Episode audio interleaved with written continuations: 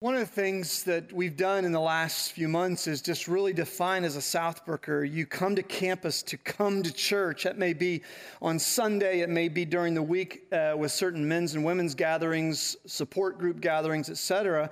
But in City Lights is where we go out into our city and be the church in creating a network of connection, care, and community. We've divided our church into four regions because we're a regional church.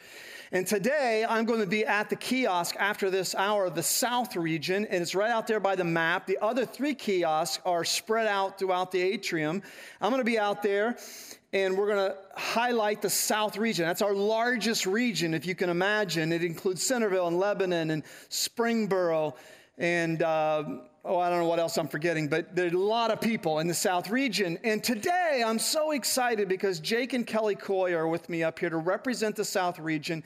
Jake and Kelly are community leaders. In other words, they've taken on in their life as a couple, as a married couple, the mission of being an agent of community care and connection.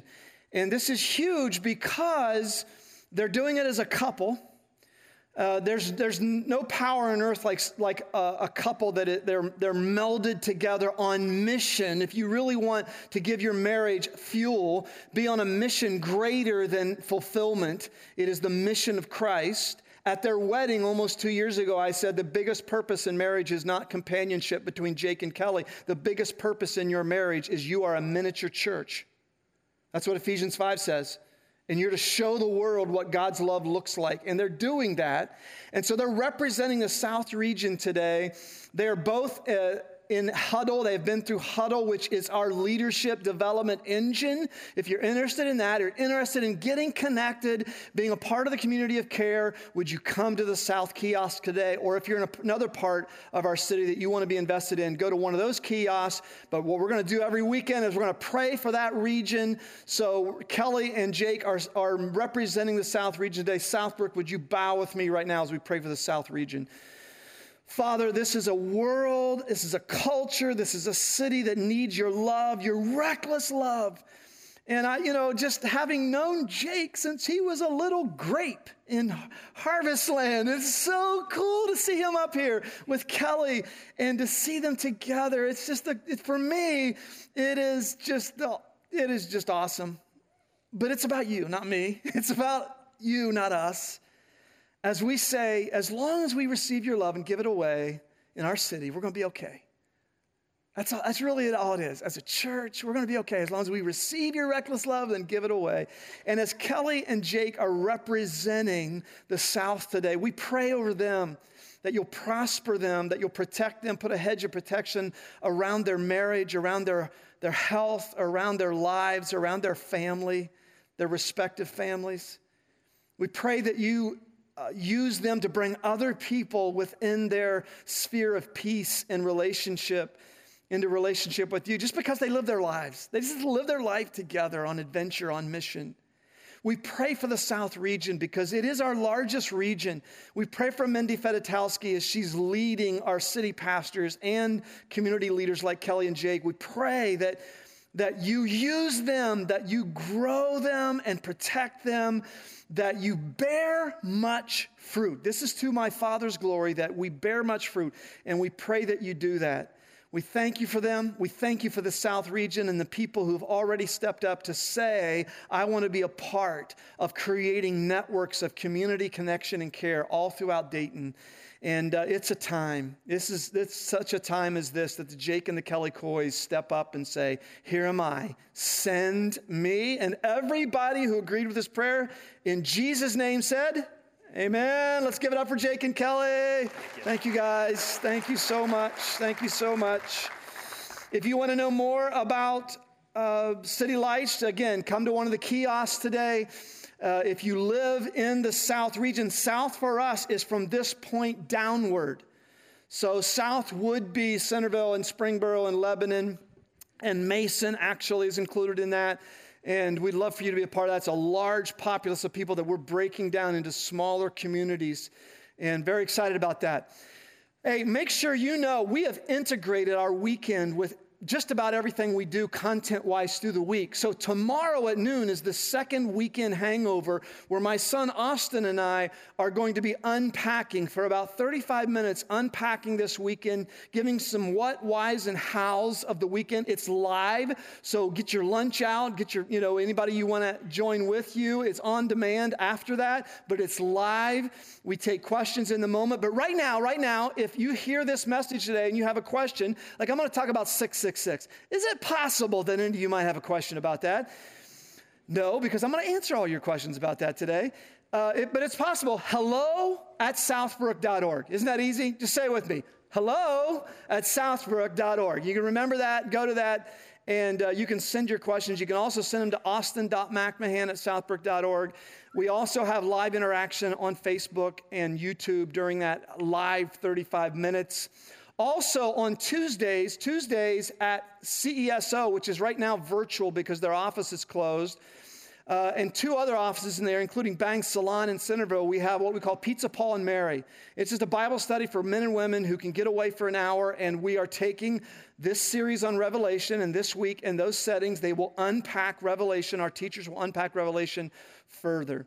If you today, you said, I want to make sure my resources are counting for the kingdom of every nation, tribe, people, and language on earth, then make sure you get a PushPay app, download that onto your phone.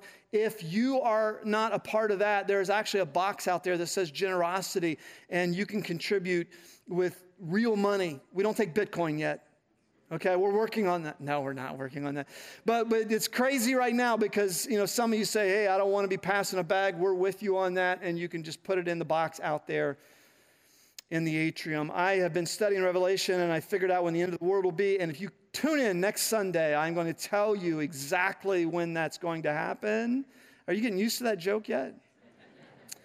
Yeah, we're going through Revelation in this walkthrough, and one of the questions is why? Actually, a question somebody asked last week is in light of everything that's going on, why are we going through? Why should I care that we're going through Revelation? I know. I know. She is locked in, man. He, he is locked in. It's a he. Way to go, buddy. What's your name? What is it? Luca. Let's give it up for Luca because he's, he's listening. Luca, I'm going to answer all your questions about Revelation right now, okay? Yeah, why, why should we care? And my answer to that this week on Weekend Hangover was why should you not care in light of everything that's going on? Because the, the centrality of Christ, as we'll see today, in this narrative that's going on in Rome does definitely have some relevance to your life and mine right now. How many of you have found the last year to be a little difficult? Raise your hand if you said this has been a little hard. Yeah, a little hard. And here's where revelation is, is relevant to you if you want to be an overcomer. Anybody want to be an overcomer? Anyone, anybody want to not let life beat them, but they beat life? I think all of us are here because that's what we want. That's the point of Revelation. Here's how you can be an overcomer. Many of you have seen this formula uh, E plus R equals O. Event plus response equals outcome, right? And this is really the book of Revelation. These events are going to happen to you. These things are going to happen to you that you don't like. It was happening to the people who were receiving this letter 2,000 years ago.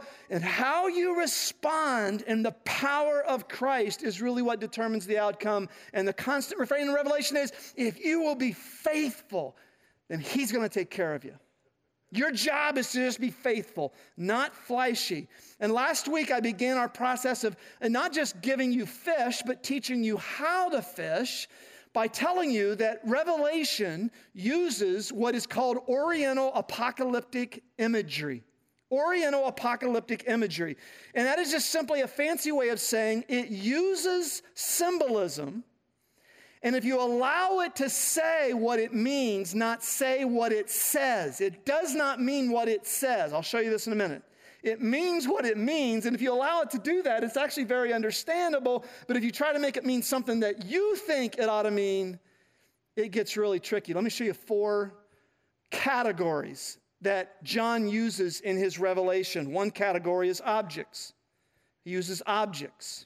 So, for example, we looked at this last week, Revelation 1:16. He's describing the Christ, the Son of Man, his reality, and out of his mouth came a sharp, double edged sword. Now, here's the thing about Revelation if you take parts of it symbolism literally, you have to take all of its symbolism literally, when there are clearly things that are meant to be symbolic. Do you think this is meant to be taken literally, or do you think that it's meant to be taken symbolically? Does Jesus, when you meet him, you're going to recognize him because he has this big sword sticking out of his mouth? I think you would agree with me that it's meant to be taken figuratively. What does it mean? Well, in that day, the person who held the sword held the power, they held the authority. And this is John's way of saying here's one whose words are authoritative. You ever known someone who, like, that we say their word carries a lot of weight with me? That means that person has authority with you. Like, you, you trust their power when they speak. And so John's saying here, this is one who holds all the authority. Now, interestingly, we use similar imagery. You can say, oh my gosh, I understand this now because we use similar imagery. How many of you ever used the phrase, he's shooting off his mouth again? And you ever use that phrase? That's imagery. You don't literally mean his mouth turned into a 38 caliber. You don't literally mean that, right? What does that mean? That he's saying things thoughtlessly, he's speaking in anger, right? How many of you ever use the phrase, he is so sharp tongued? Do you literally mean that his tongue is as sharp as a well uh, as a well maintained knife? No, you don't literally mean that. You mean that their words are cutting. And so we use this imagery all the time. John's doing the same thing. He says, when you meet him, you'll recognize him because he uses other imagery like the roar of rushing water to say, his words are authoritative. By the way, when you read this, so if this week you say, you know what, I'm going to read Revelation 1:16, here's the question you want to write down. Take a picture of this and do an analysis of this. Whose words will you allow to carry weight or have power in your life? Because everybody is looking to somebody with a sword in their mouth. Every person in this room, if you're here today, you're listening to this, and you're an atheist, then, then someone has their sword that you, that you listen to. Someone has been authoritative. Now, you can get to the point where you're your own sword, you're your own authority, and that's a dangerous place to be. But who has a sword in his or her mouth to you? That's an object, that's an object that's used for symbolism. Here's a second one. Second one is numbers. This is probably the category of symbolism that is most famous in Revelation. If I showed you these three numbers, how many what book of the Bible would you think of? You would think of Revelation, wouldn't you? 7, 12, and 666. To the original readers, which is really important to understand the Bible, to understand it properly, you have to understand what would the original readers have understood. And when the original readers of Scripture would seen these numbers, they would have understood some very clear things. Number first letter is seven. Seven was the number of completion or perfection or whole. Why? Because there are seven days in a week. When the, when the seventh day ends, the week is complete, it is whole. So this imagery is all used, always used in Revelation and factors of seven to denote wholeness perfection, completion. Look at these words. We looked at these last week. John to the seven churches in the province of Asia, grace and peace to you from him who is, who was, and who is to come, from the seven spirits before his throne. That is simply mean the whole of the Spirit. I believe, as many biblical scholars do, that's the Holy Spirit the perfect Spirit of God. The original readers would have read seven spirits, that's all Spirit, all Spirit, Holy Spirit. And from Jesus Christ, who is the faithful witness, the firstborn from among the dead, and the ruler of the kings of the earth. When, when they would have seen the number seven, they would have meant whole, complete. I think actually what you're seeing right there is the Father, he who was and is and is to come, the Son, Jesus Christ, and the Holy Spirit. You're seeing, I saw God on the throne. Look at the word, or look at the number 12. The number 12. The number 12 is, is symbolic of the fact that in Israel, in Israel, the the, there were 12 tribes. In the church, there were 12 apostles. So anytime these readers would have seen the word 12 or the number 12, they would have thought of the people of God. Every time you see 12, so when you see 144,000, it doesn't literally mean there are only 144,000 who are making the cut. I don't know about you, but I'm in trouble if that's the case. Anybody else in trouble if there are only 144,000 out of the billions who have lived on earth? That doesn't mean that. It means that it's the same thing in Revelation 7 9 says this that a number no one can count. A number no one can count a factor of 12 who are the people of God. Now, here's what's interesting about that is the number 666 is the antithesis of 7 and 12. Whenever you see the factor of six, six was the number of incompletion, it was the number of distortion, it was the number of evil. And so, what do you think it means to the original here when this, word, this letter six is written down and it's six six, six. What do you think that means? Really evil. The people of God, the 12, the 144,000 of the people who do what God wants, the 666 people, they are opposed to the things of God. The 666 people are opposed to the things of God. And the, and the imagery that's often associated with 666 is the mark of the beast. And this is where it gets interesting. Luca, you want to pay attention. He's already asleep. See, he's already, he's, I've already put him to sleep. Really, it's interesting. As you'll see in a minute, the book of Revelation is full of Hebrew imagery. And the mark of the beast goes right back to, to Exodus 13 9. Every time John pulls an image, he's pulling something from the Old Testament, and nearly without fail, especially Daniel and Ezekiel, but not limited to them. He also pulls from Exodus, Leviticus, Deuteronomy. And in Exodus 13, the writer is talking about the feast of unleavened bread, where Israel would come together and they would celebrate the goodness of God. And they would basically sign up to stay committed to Him. Like you would say, You have been so good to us, God. We're going to have this feast. We're going to party hardy marty, and we're going to honor you, and we're going to say, We are yours. You, are, you have marked us in our souls. And in Exodus 13 9, it says, The feast of unleavened bread shall serve as a sign on your hand and a reminder on your forehead. Where is the mark of the beast? It is on the hand and on the forehead. When the original reader of the mark of the beast would have seen that, they would have thought of Exodus, a mark on your hand and your forehead, so that the teaching of the Lord may be on your lips. For with you a strong hand, the Lord brought you out of Egypt. True interesting thing. The mark of the beast is the mark as is, is the the hand is the actions. You know, what you do with your hands is how you act. The mark of your forehead is your attitudes, your mind. I am marked with the mind of Christ, hopefully.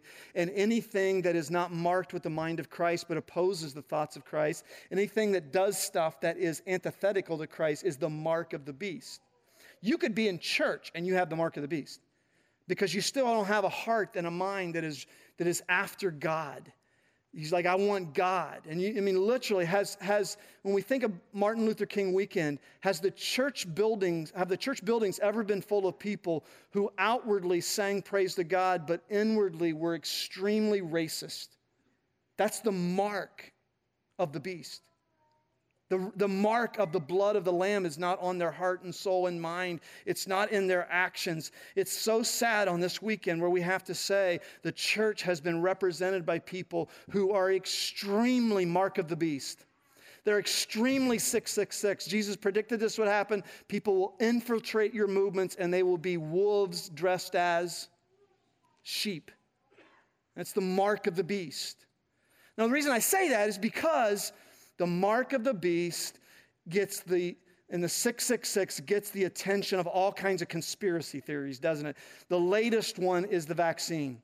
Don't get the vaccine, it's the mark of the beast.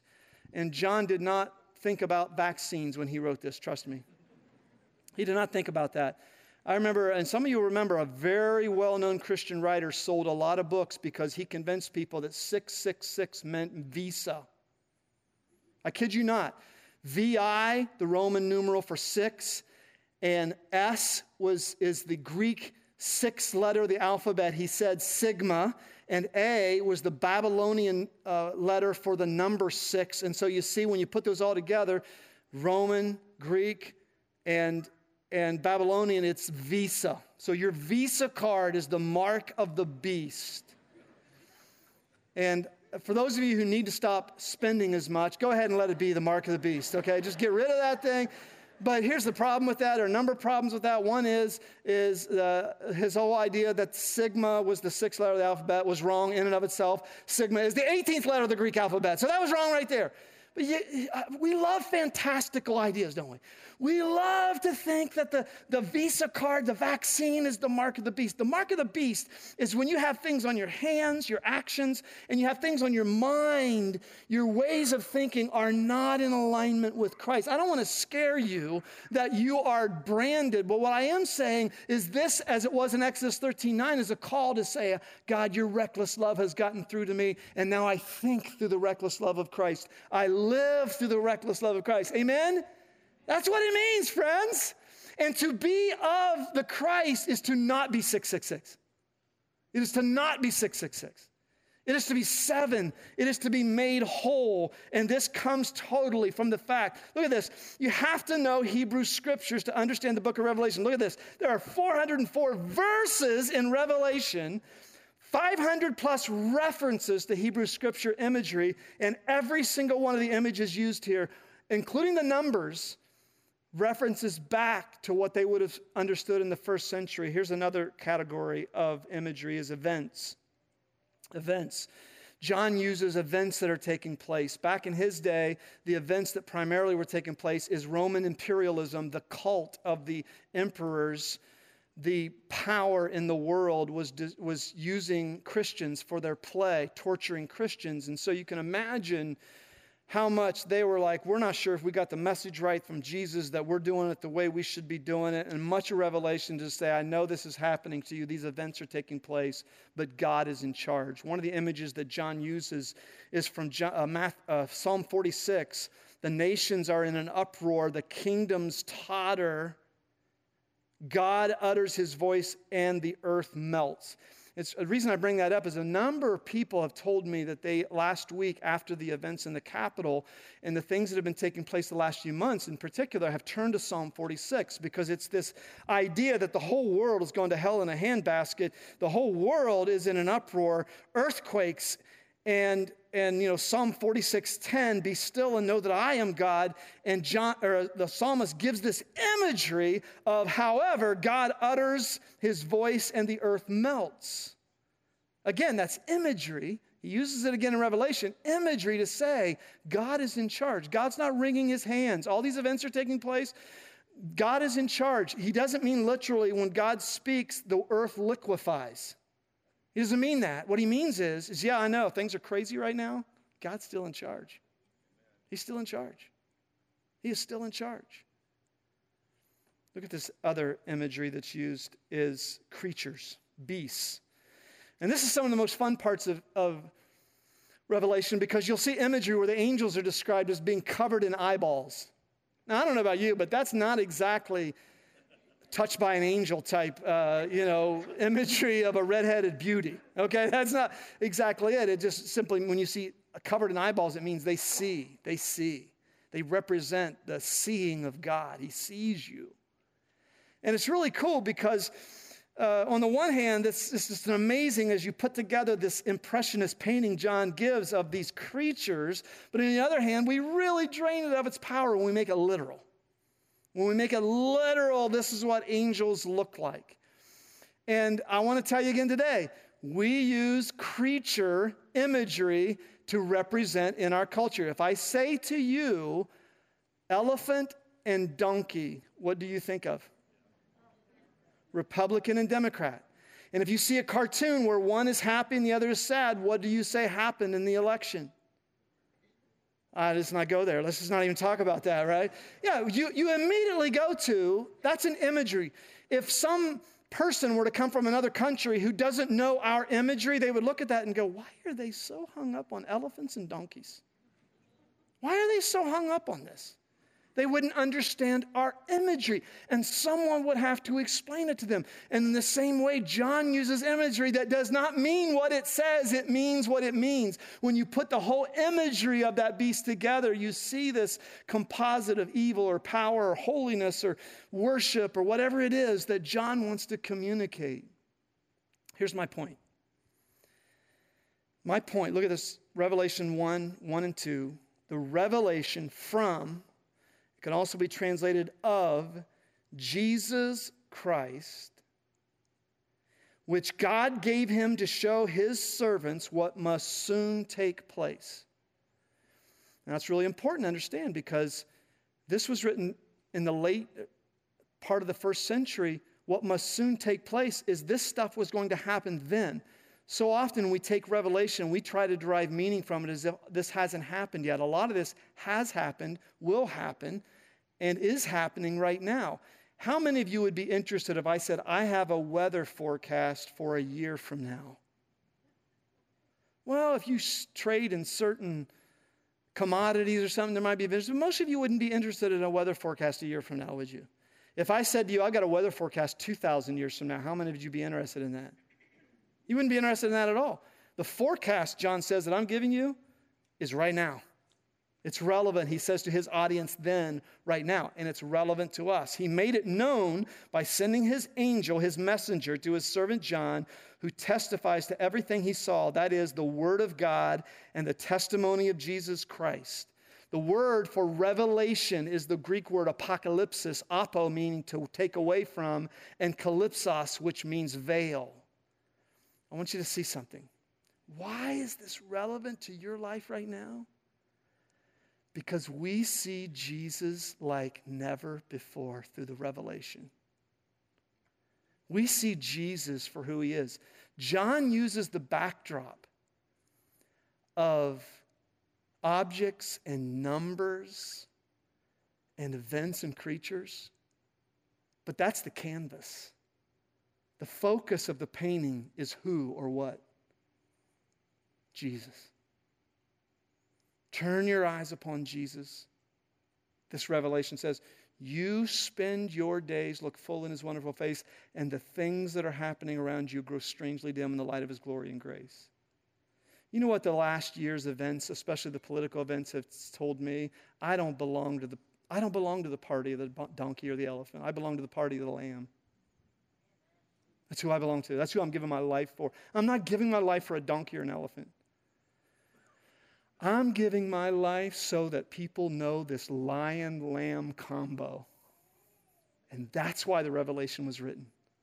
All the events that are taking place that seem so cataclysmic, and the world is in an uproar. John says to us, if you read this book, you will be blessed because you will come to see Jesus as you, are ne- as you have never seen him before. As you've never seen him before. It is so cool. There's nothing like revelation to prepare your heart for worship, to have moments of transcendence in your own life. Let me give you, let me, let me show you, let me show you this right now. This is so relevant right here because of where this book was written. You're about, you're about to see in a few minutes that many of you who are listening or are on through Facebook right now and YouTube, and those of you who are watching this live in here, you are going to find out that your, your story is a part of Revelation. It's a part of Revelation. Look at what John said, verse 9. I, John, your brother and companion in the suffering and kingdom and patient endurance that are ours in Jesus, was on the island of Patmos because of the word of God and the testimony of Jesus. John says, I was faithful to Jesus, and that made my like my batting average went up, and life was great. Is that what it means when you follow Jesus? That everything's going to be great? No. Sometimes following Jesus will land you on Patmos. Let there be no mistake. What was Patmos? Patmos was an island of banishment and punishment used by the Roman Empire, about 10 miles long, six miles deep. And here's a picture of it on the map. You can see right here is the island of Patmos in the Mediterranean Sea, right there just southeast of Asia Minor, just southwest of Greece, or southwest of, of Greece and southeast of Asia Minor. And look what John says. He says, On the island of Patmos, where he'd been banished, he's very, he's very elderly right now, which to be, to be elderly, you have to be at least 60. and he says this this is so key look, look, at this for those of you who don't feel spiritual like i'm not spiritual as my husband i'm not spiritual as my wife no wait a minute listen he says the key on the Lord's day. What day was that? Sunday. That was they called the Lord's day because that was the day he resurrected.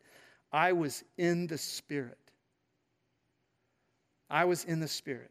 Now, for those of you who grew up, those words are spooky to you. I want you to pay attention right now. I heard behind me a loud voice like a trumpet. Again, that's the same imagery as the sword, authoritative, which said, Write on a scroll what you see and send it to the seven churches to Ephesus, Smyrna, Pergamum, Thyatira, Sardis, Philadelphia, and Laodicea. That map that you just saw, that would be a circle in Asia Minor that would start from the delivery of that letter on land in Ephesus, the closest, and would go around in a semicircle. He says, send that to the seven churches, which means that it's not just meant for those seven churches. Remember, what does the number seven mean? whole, complete. It's for all the church. It's for send this to the church at Southbrook. Send this to the church in Beaver Creek. Send this to the church in Westchester. Send this to because I'm in the midst of my churches. And look at this. Look at this word. I turned around to see the voice that was speaking to me. I always, I always love that. You guys remember that documentary about ghosts called Ghost, Ghostbusters? Remember that? And there's this, there's this, there's this, uh, there's this scene in Ghostbusters when Spengler goes, Everybody be quiet. Do you smell something? I turned around to see the voice. It was, it was funny. That is just funny. I don't know how you don't see the humor in that, like I see the humor. And I turned around to see the voice that was speaking to me. Write, therefore, what you have seen, both what is now and what will take place later. The mystery of the seven stars that you saw in my right hand, I am in charge. I'm in charge and of the seven golden lampstands is this. So I'm in charge and I'm in the midst of the churches. Remember how the golden lampstands represented the churches. We are meant to be a city light, right? A city light. The seven stars are the angels of the seven churches, and the seven lampstands are the seven churches. What is he saying? He's saying, I am here and I care for all of you churches, and I am in charge despite the trials. The, the, the stars aren't just going everywhere out of control, the churches aren't going everywhere out of control. I'm in the midst of them, I, am, I have control over what's happening. This is really powerful. How many of you in the last year, don't raise your hand, how many of you, for example, have been lonely? How many of you have been listening to me right now? You're in isolation, you're listening, you're watching this by yourself. A lot of people. The big struggle in the last year has been safety from COVID versus isolation. We chose to open because we realized we're an essential business for a lot of people. It's not because we're flippant about COVID, it's because for many of you, like, we're essential. And if you've been in isolation, if you've been lonely, you're, you're going to love Revelation because John says, I was on Patmos. I was banished. You talk about being somewhere he doesn't want to be. Patmos. Maybe you've been in Patmos this year. The country singer Amy Grant had a song years ago I love a lonely day because it gives me a chance to focus on God. John says, I was in isolation. I didn't want that. But in that isolation, in my solitude, Christ came. Christ came. If you don't, you're going to have periods in your life where you're on Patmos. Your story is in Revelation, or it will be. You're going to have periods where John felt he's abandoned me. I've done something now that's unforgivable and he's abandoned me. I've let him down. See, they went through all these questions that you and I go through, and yet he says, on a Sunday morning, God spoke to me. He showed me Christ as never before. He took the veil away. There are really four levels of solitude. uh, take a picture of this and write these down. They're all four important. There's corporate solitude, which is what you're doing right now. You're with, but you're by yourself, right? So you're here, you're with us. Corporate solitude is really important that you join your solitude with others in worship and learning in the community of Christ. So, so we're experiencing a degree of corporate solitude right now. Then there's multitasking solitude. That's another level where you're mowing the grass, you're washing the dishes, you're, you're, you're doing something else, you're driving to work, and that's solitude. That's, that's actually can be, that's a moment of isolation where you're able to focus on God because you're able to, to do it almost mindlessly. The third level is then focused solitude where you have set aside time to be isolated. And then the fourth level is what John experienced, and that is awe inspiring solitude, where for an extended period you, you, you shut inputs off and you get in a context, a place of isolation, where you can say with Samuel the prophet, Speak, Lord, your servant is listening. Do you do that? Do you do that? It requires four things it requires an isolated place, a quiet mind,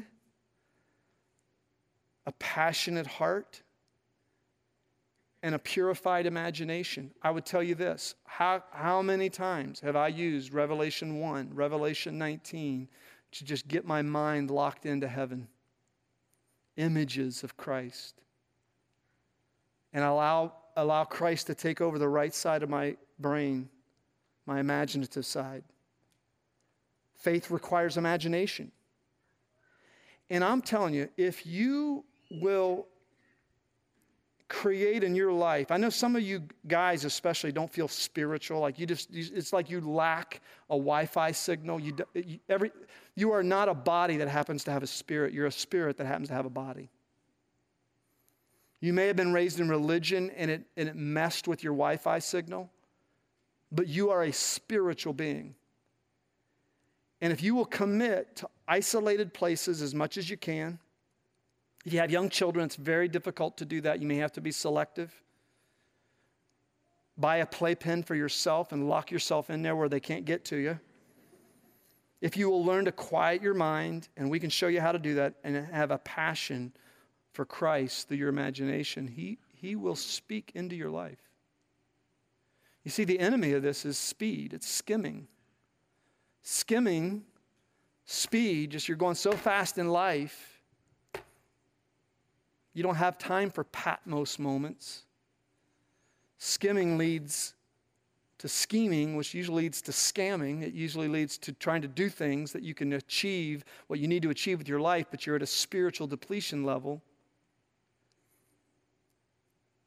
And if you will allow God through your life to create sacred Patmos places, there's nothing, there's nothing that'll take the place of that. I cannot, no one can take you to places that you can go by yourself with that. The psalmist said, Deep calls to deep, and the roar of your waterfalls. In other words, God is always speaking into us in the midst of the waterfalls of life, the roar of the activity. And if we'll separate ourselves intentionally, He won't have to take us to Patmos because we're already having those moments. Are you doing that? Pascal, the French philosopher, said all of humanity's problems stem from man's inability to sit quietly in a room alone.